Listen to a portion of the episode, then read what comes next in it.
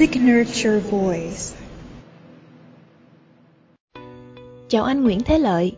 Đầu tiên, Signature Voice rất vui và cảm ơn khi được anh hỗ trợ thực hiện video trong bối cảnh thực hiện các quy định về phòng chống dịch bệnh như hiện nay.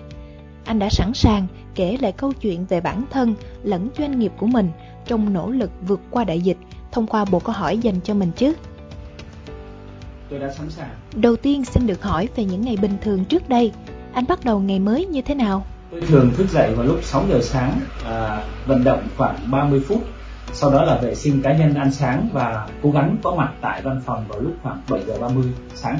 Vậy từ khi dịch Covid-19 bùng phát lần thứ tư, thực hiện theo các quy định về phòng chống dịch bệnh của chính phủ và địa phương, việc khởi động ngày mới của anh có sự thay đổi như thế nào? À, phải nói là trong suốt thời gian giãn cách xã hội theo chỉ thị của chính phủ thì thói quen hàng ngày của tôi gần như không thay đổi. Thậm chí có những ngày tôi có thể dậy trước 6 giờ. Đối với hoạt động của Sài Gòn Thăng Long Group, một doanh nghiệp cung cấp dịch vụ quản lý vận hành chung cư, sự thay đổi nào mà anh cho là rõ nét nhất? À, trong thời gian giãn cách xã hội thì tất cả các doanh nghiệp không tránh khỏi có sự xáo trộn và thay đổi và tất cả những cán bộ quản lý và nhân viên văn phòng của chúng tôi phải chuyển sang chế độ làm việc online tại nhà. Nhân viên của Sài Gòn Thăng Long Group là những người làm dịch vụ quản lý vận hành, cũng là những người có tần suất tiếp xúc nhiều đối với cư dân chung cư. Trong trường hợp chung cư bị phong tỏa do có ca nhiễm Covid-19 thì nguy cơ lây nhiễm và trở thành F1 của nhân viên là rất cao.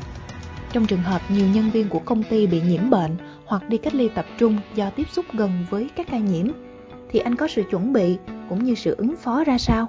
Tháng 12 năm 2020 thì chúng tôi đã có một dự án bị cách ly hoàn toàn à, và à, trong giữa năm 2021 này thì chúng tôi cũng có những cái dự án là có à, cư dân à, trở thành à, F0 và nhân viên chúng tôi cũng trở thành F0 và F1 à, rất may mắn là chúng tôi có một cái kinh nghiệm để xử lý tình huống này từ năm trước và chúng tôi có một hệ sinh thái người lao động trên 300 người. Vì vậy là sự sắp đặt và thay đổi nhân sự của các dự án khi trở thành F0 hoặc F1 trong thời gian giãn cách này cũng ờ, không làm cho chúng tôi cảm thấy là quá khó khăn trong việc phân bổ nhân sự và sắp xếp công việc. Như anh đề cập trước đây, công ty đã xây dựng các phương án phòng thủ trong trường hợp dự án do Sài Gòn Thăng Long Group quản lý có cư dân hoặc khách ra vào bị nhiễm bệnh.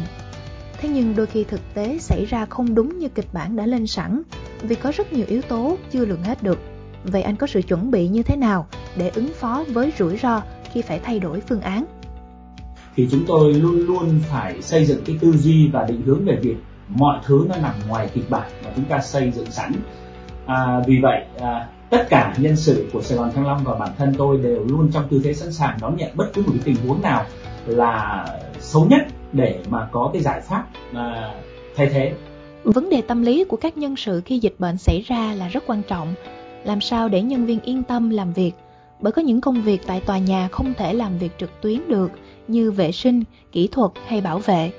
Trong trường hợp nếu các nhân viên quá lo lắng và xin nghỉ phép hoặc xin nghỉ không lương, ảnh hưởng đến công tác quản lý, vận hành chung cư, thì doanh nghiệp của anh sẽ có những đối sách ra sao?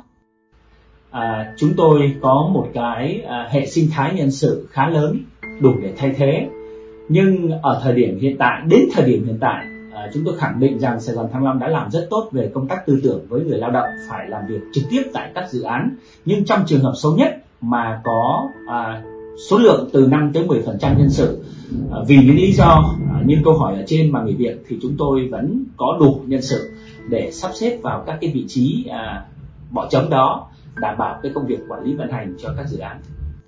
Trong bối cảnh khó khăn do dịch bệnh, Sài Gòn Thăng Long Group đã đi qua năm 2020 với những kết quả khả quan. Vậy năm nay thì sao? Những thuận lợi và khó khăn hiện nay ra sao? Có thể nói là vừa may mắn mà vừa là khó khăn bởi vì chúng tôi là một trong những ngành nghề đặc thù mà dù trong bất cứ hoàn cảnh nào là dịch bệnh hay thiên tai thì chúng tôi vẫn phải cung cấp dịch vụ.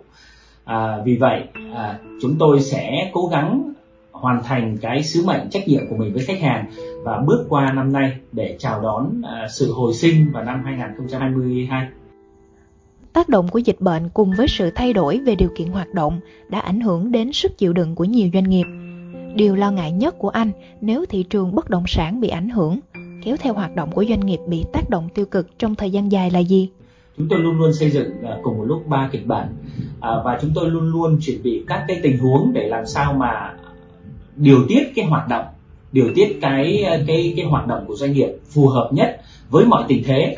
Ờ, và cá nhân tôi à, luôn chuẩn bị sẵn sàng tư tưởng là dù bất cứ hoàn cảnh nào bất cứ tình huống nào và bất cứ một cái khó khăn nào thì chúng ta đều phải vượt qua nó.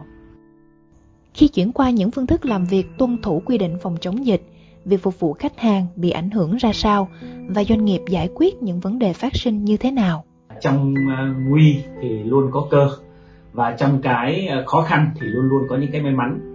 À, trong thời gian giãn cách này thì à, Sài Gòn Thăng Long gần như chuyển 8 tới 90% là sự tương tác với khách hàng qua chế độ là online. Và đây cũng sẽ là một cái bước tiến à, cho chúng tôi chứ không phải là khó khăn. Về sau này thì mọi cái tương tác giữa khách hàng và Sài Gòn Thăng Long có thể dần dần chuyển sang các cái ứng dụng các cái phần mềm. Và đó là điều uh, thay đổi tích cực chứ không phải là tiêu cực nếu không thể thương lượng được với khách hàng về việc cùng chia sẻ khó khăn trong việc thực hiện hợp đồng thì anh có thể ước lượng được thiệt hại của doanh nghiệp là như thế nào không? Chúng tôi may mắn chưa gặp phải các khó khăn, nhưng nếu trong trường hợp mà gặp phải các khó khăn trên hợp đồng kinh tế với khách hàng thì chúng tôi sẵn sàng à, chia sẻ cái khó khăn, cái thiệt hại giữa doanh nghiệp với khách hàng để làm sao mà cùng nhau vượt qua giai đoạn này. Ngoài thiệt hại về tài chính, dịch bệnh còn khiến nhiều doanh nghiệp rơi vào trạng thái tâm lý tiêu cực, bi quan. Vậy trên phương diện của người dẫn dắt công ty, anh làm gì để duy trì được sự lạc quan cho bản thân và đội ngũ của mình? À, tôi chưa đánh giá được uh, quan điểm của các doanh nghiệp khác nhưng với sài gòn thăng long thì hoàn toàn khác. Trong thời gian dịch bệnh thì tinh thần của tôi và đội ngũ nhân sự sát cánh bên lên rất cao. Chúng tôi vẫn uh, uh, cố gắng hoàn thành trách nhiệm sứ mệnh với khách hàng và thậm chí chúng tôi còn làm được nhiều việc khác giúp ích cho xã hội và cộng đồng. Nguy cơ tiếp theo của các doanh nghiệp khi thay đổi phương thức hoạt động là chảy máu lao động. Với doanh nghiệp có lượng lao động lớn và đặc thù như Sài Gòn Thăng Long Group, anh nghĩ điều này ảnh hưởng như thế nào? Đến thời điểm hiện tại, Sài Gòn Thăng Long chưa hề bị ảnh hưởng về việc là à, mất lao động hoặc là ảnh hưởng về việc thiếu lao động. Trải qua những thử thách của dịch bệnh trong gần 2 năm vừa qua, dưới góc độ nhà lãnh đạo doanh nghiệp, anh có đặt ra những kịch bản cho doanh nghiệp của mình trong những năm sắp tới hay không? Tất nhiên bất cứ chủ doanh nghiệp nào cũng phải tính đường dài và các chiến lược 5, 10, 20, 30, 40 năm cho mình. Và bản thân tôi cũng luôn luôn xây dựng những kịch bản có thể là tốt nhất và có thể xấu nhất cho doanh nghiệp của mình cho các hoạt động của doanh nghiệp mình. Dù dịch bệnh có diễn biến như thế nào thì doanh nghiệp cũng phải chấp nhận một chiến lược dài hơi là sống chung với virus gây ra dịch bệnh. Anh đã chuẩn bị cho mình kế hoạch này chưa? À, chúng tôi đã hoàn thiện à, kịch bản sống chung với dịch bệnh trong thời gian sắp tới thì chúng tôi cũng đã họp và triển khai các cái phương án kế tiếp về việc tất cả lao động của công ty và doanh nghiệp sẵn sàng sống chung với dịch bệnh. Xin cảm ơn anh. Mời anh nhìn vào ống kính máy quay và cho khán giả biết anh là ai. Tôi là Nguyễn Thế Lợi, Chủ tịch Hội đồng Quản trị kiêm Tổng Giám đốc của Sài Gòn Thăng Long Group.